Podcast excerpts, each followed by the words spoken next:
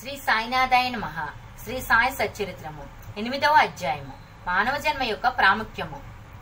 మా సాయిబాబా భిక్షాటనము బాయిజాబాయి సేవ సాయిబాబా పడకజాగా కుసాల్ చందపై వారి ప్రేమ మానవ జన్మ యొక్క ప్రాముఖ్యము. ఈ అద్భుత విశ్వమందు భగవంతుడు కోటాను కోట్ల జీవులను సృష్టించి ఉన్నాడు. దేవ యక్ష గంధర్వాదులు జంతు కీటకాదులు మనుష్యులు మెదలుగు వాని సృష్టించును. స్వర్గము నరకము భూమి మహాసముద్రము ఆకాశమునందు నివసించి జీవకోటి అంతయు సృష్టించును. వీరిలో ఎవరు పుణ్యం ఎక్కువగానో వారు స్వర్గమునకు పోయి వారి పుణ్యఫలమును అనుభవించుట పిమ్మట తోసివేయబడుదురు. ఎవరి పాపం ఎక్కువగానో వారు నరకమునకు పోదురు. అచ్చట వారు పాపములకు తగినట్లు బాధలను పొందెదురు. పాపపుణ్యములు సమానమగినప్పుడు భూమిపై మానవులుగా జన్మించి మోక్ష సాధనమునికే అవకాశము గాంచెదురు వారి పాపపుణ్యములు నిష్క్రమించినప్పటికీ వారికి మోక్షము కలుగును. వేయేల మోక్షము గాని పుట్టుక గాని వారు వారు చేసిన చేసుకున్న కర్మపై ఆధారపడి ఉండెను. మానవ శరీరం యొక్క ప్రత్యేక విలువ. జీవకోటి అంతటికి ఆహారము నిద్ర భయము సంభోగము సామాన్యము. మానవునికివి కాక మరొక ప్రజ్ఞ కలదు. అదియే జ్ఞానము. దీని సహాయమునే మానవుడు భగవత్ సాక్షాత్కారమును పొందగలడు. ఇంకే జన్మ ఎందునో దీనికి అవకాశం లేదు. ఈ కారణము చేతనే దేవతలు సైతము మానవ జన్మను ఈష్యతో చూచెదరు. వారు కూడా భూమిపై మానవ జన్మనెత్తి మోక్షమును సాధించవలని కోరెదరు. కొంతమంది మానవ జన్మం చాలా నీచమైనదనియు చీము రక్తము మలములతో నిండియుండుననియు తుదకు శిథిలమై రోగమునకు మరణమునకు కారణమగుచుండి కారణమగునని అందరు. కొంతవరకు అది కూడా నిజమే. ఇన్ని లోపములున్నప్పటికీ మానవునికి జ్ఞానమును సంపాదించే శక్తి కలదు. శరీరం ఉండుట చేతనే మానవుడు తన దేహము యొక్క జగత్తు యొక్క అనిత్యత్వమును గ్రహించి ఇంద్రియ సుఖముల పట్ల విరక్తి పొంది నిత్యానిత్య వివేకముతో కడకు భగవత్ సాక్షాత్కారమును పొందుచున్నాడు. శరీరము మలభూయిష్టమైనది. నిరాకరించినచో మోక్షమును సంపాదించే అవకాశమును పోగొట్టుకొనదము. దేహమును ముద్దుగా పెంచి విషయ సుఖములకు మరిగినచో నరకమున బడదము ఉచిత మార్గమేమనా? దేహము అశ్రద్ధ చేయకూడదు. దాన్ని లోలత్వముతో పోషింపకూడదు తగు జాగ్రత్త మాత్రమే తీసుకునవలెను. గుర్రపు రౌతు తన గమ్యస్థానమును చేరు వరకు గుర్రమును ఎంత జాగ్రత్తతో చూచుకున్నో అంత జాగ్రత్త మాత్రమే తీసుకునవలను. ఈ శరీరమును మోక్ష సాధన లేక ఆత్మ సాక్షాత్కారము కొరకు వినియోగించవలెను. ఇదియే జీవుని పరమావధియే ఉండవలెను. భగవంతుడు అనేక జీవులను సృష్టించినప్పటికీ అతనికి సంతృష్టి కలుగలేదట. ఎందుకనగా భగవంతుని శక్తిని ఏవియో గ్రహించలేకపోయినవి అవేవియో గ్రహించలేకపోయినవి. అందుచేత భగవంతుడు ప్రత్యేకముగా మానవుని సృష్టించను. వానికి జ్ఞానం అనే ప్రత్యేక శక్తినిచ్చెను. మానవుడు భగవంతుని లీలలను అద్భుత కార్యములను అద్భుత కార్యములను సేముషి విజ్ఞానములను చూచి పరవశముంది. అప్పుడు భగవంతుడు మిక్కిలి సంతృష్టి చెంది ఆనందించును. అందుచే మానవ జన్మ లభించుట గొప్ప అదృష్టము. బ్రాహ్మణ జన్మ పొందుట అందులోనూ శ్రేష్టము. అన్నిటికంటే గొప్పది సాయిబాబా చరణా చరణాన విందల విందములపై సర్వస్వ శరణాగతి చేయుక అవకాశము కలుగుట. మానవుని విద్యుక్త ధర్మము మానవ జన్మ విలువైనదనియు దానికి ఎప్పటికైనానో మరణం అనివార్యమనియు గ్రహించి మానవుడు ఎల్లప్పుడూ జాగరూకుడై ఉండి జీవిత పరమావధిని సాధించుటకే యత్నించవలెను. ఏ మాత్రముగాను అశ్రద్ధ గాని ఆలస్యముగానే చేరాలి చేయరాదు త్వరలో దాన్ని సంపాదించుటకు యత్నించవలెను.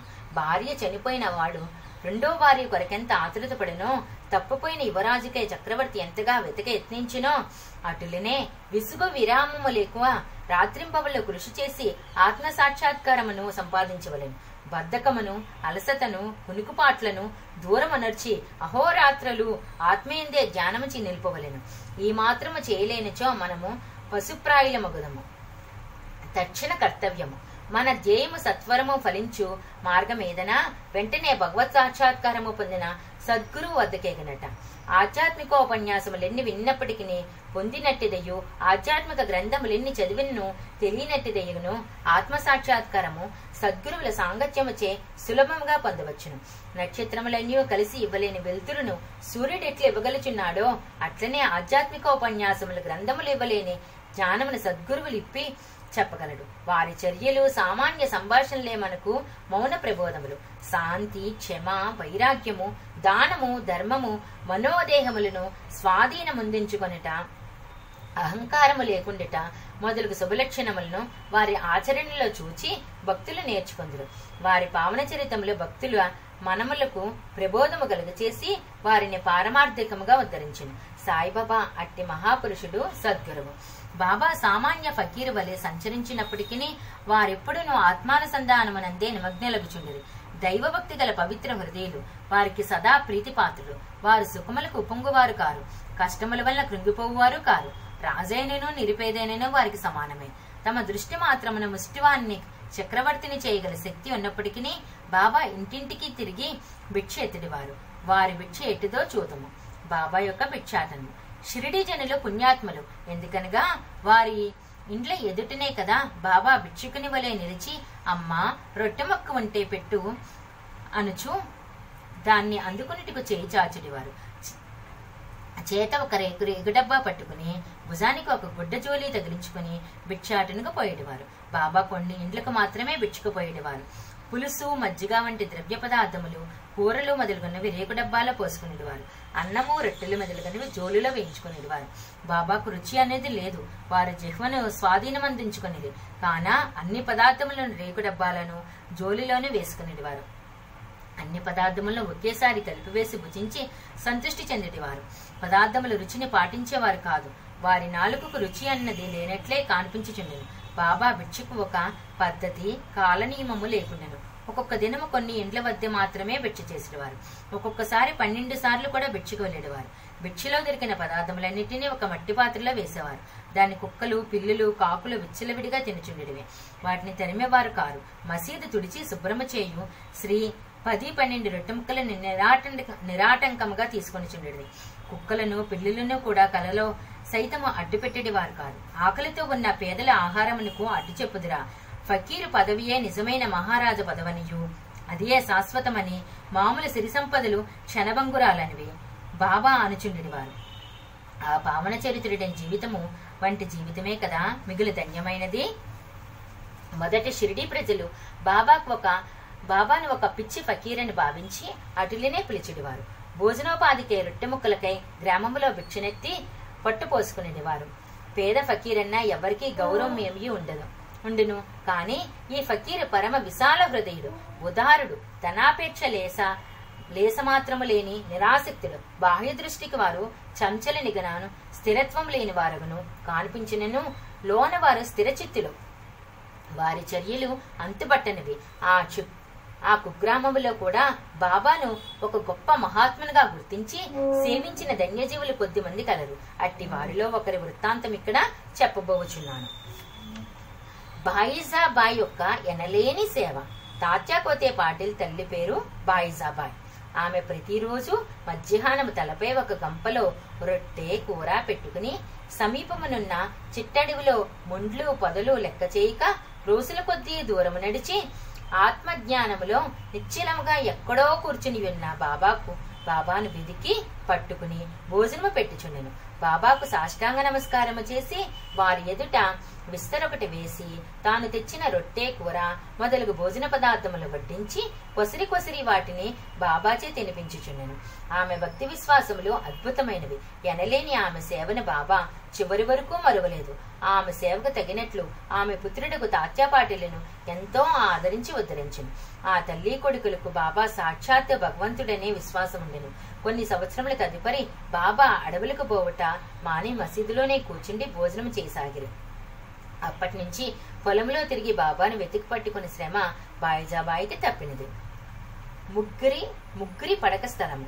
ఎవరి హృదయమునందు సదా వాసుదేవుడు వసించుచుండెనో అట్టి మహాత్ములు ధన్యులు. అట్టి మహాత్ముల సాంగత్యము లభించిన భక్తులు గొప్ప అదృష్టవంతులు. తాత్యాకోతే పాటిల్ మహల్సాపతి ఇద్దరు అట్టి అదృష్టశాలులు. బాబా వారి ఇరువురిని సమానంగా ప్రేమించినవారు బాబా వీరిరువురితో కలిసి మసీదులో తమ తలలను తూర్పు పడమర ఉత్తరముల వైపు చేసి మధ్యలో ఒకరి కాళ్ళు ఒకరికి తగులినట్లు పండుకొనిటివారు. పక్కల పరుచుకుని వానిపై చతికిలపడి సగం రేయి వరకు ఏవేవో సంగతులు ముచ్చరించుకునేవారు అందులో ఎవరికైనా నిద్ర వచ్చుచున్నట్లా ఆన్పి- గాన్పించినా తక్కిన వారు వారిని మేలుకొల్పుచుండరు. తాజా పండుకొని గుర్రు పెట్టినచో బాబా వారిని అటునిటు ఊపి వాని శిరస్సును గట్టిగా నొక్కుచుండెను. బాబా ఒక్కొక్కసారి మహల్సాపతిని అప్పును చేర్చుకుని అతని కాండ్లు నొక్కి వీ- వీపు తోమిడివారు.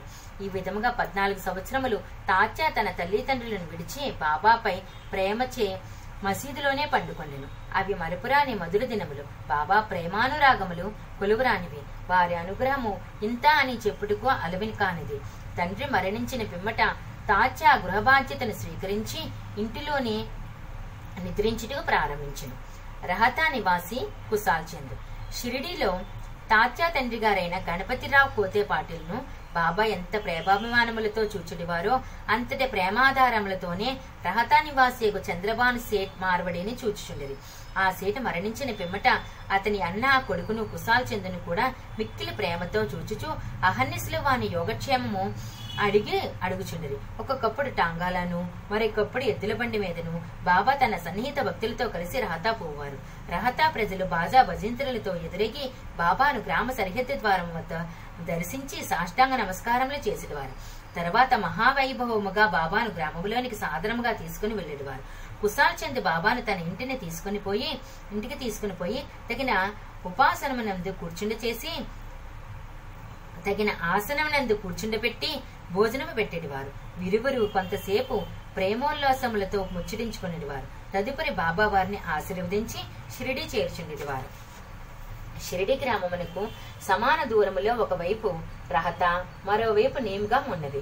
ఈ రెండు గ్రామములు దాటి బాబా ఎన్నడూ ఎచ్చటికి పోయి ఉండలేదు. వారెన్నడూ రైలు బండిలో ప్రయాణం చేసి ఎరుగురు. రైలు బండిని కనీసము చూచి కూడా ఉండలేదు. కానీ సర్వజ్ఞుడైన బాబాకు బండ్ల రాకపోకలు ఖచ్చితంగా తెలియచుండేటివి బాబా వద్ద సెలవు పుచ్చుకొని వారి ఆజ్ఞానుసారము ప్రయాణం చేయి వారులకేగా ఎలా కష్టములుండేటివి కావు.